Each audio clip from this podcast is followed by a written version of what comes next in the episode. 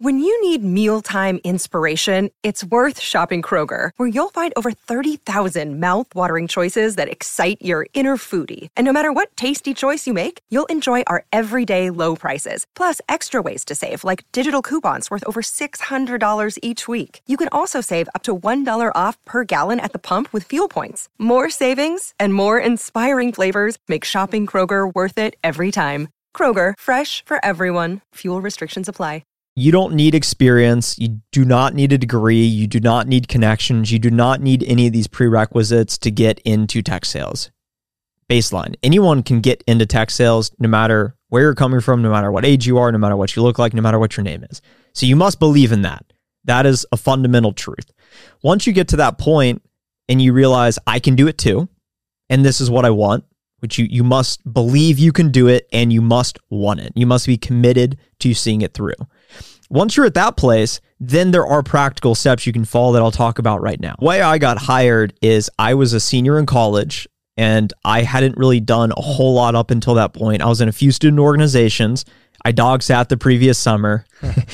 I I uh, did some one off jobs like painting, mowing lawns. I, that's what I did in the summers. I was a nanny for two of the four summers in college. Yeah. for two small kids. I was a, I was a nanny. I take them to the movies and like do we. That, that's From what I would do. to tech sales. Yeah, and I've mowed lawns one of the summers too. It, that's what I did. So I, that's what I did. I did one-off jobs. So I never came from this traditional. I've got all the answers figured out. My dream at the time was to get a sales job in a big city. That was the dream, and I would start writing it down every day. So what I did was, I was in college. I was in a sales program that I was not very active in, and I heard that we were having a career fair. So very lucky. Not everyone has access to resources like that. There's 50 companies coming to campus to try and hire people in that student organization for sales jobs. I looked at all the companies and I filtered out who was hiring for sales jobs outside of Ohio. That was it. Once I had the seven companies, I wrote them down and I made a point to go up to them at the career fair and say, Hello, I'm Trent. I'd like to work for you. Can I get an interview? And one of them said, Yeah, we're doing interviews tomorrow on campus. Let's talk. And that's what started my candidate process for the software company I began my career at. But I also spoke with dozens of other companies. I did dozens of interviews. I was rejected a lot of the time. I got an offer at Camping World. I almost sold RVs. I got an offer at a manufacturing company that so I almost moved to some random dark Midwest town to sell whatever turbines they were doing. I I feel like tech chose me. I didn't know what it was or the benefits of it. I never had access to information like this. Interesting. It just seemed like I had the best experience speaking with those recruiters and culturally it felt right to me. It just intuitive it felt right. It was a low it was a, a $40,000 on target earning SDR job I accepted. Forty thousand on target. 40,000 on target. Like, that wasn't your base. forty thousand on target earning. It was like thirty nine thousand something. They ended up What? they ended up updating it to like That's 50 50,000, I think it was, maybe Yeah. sixty thousand.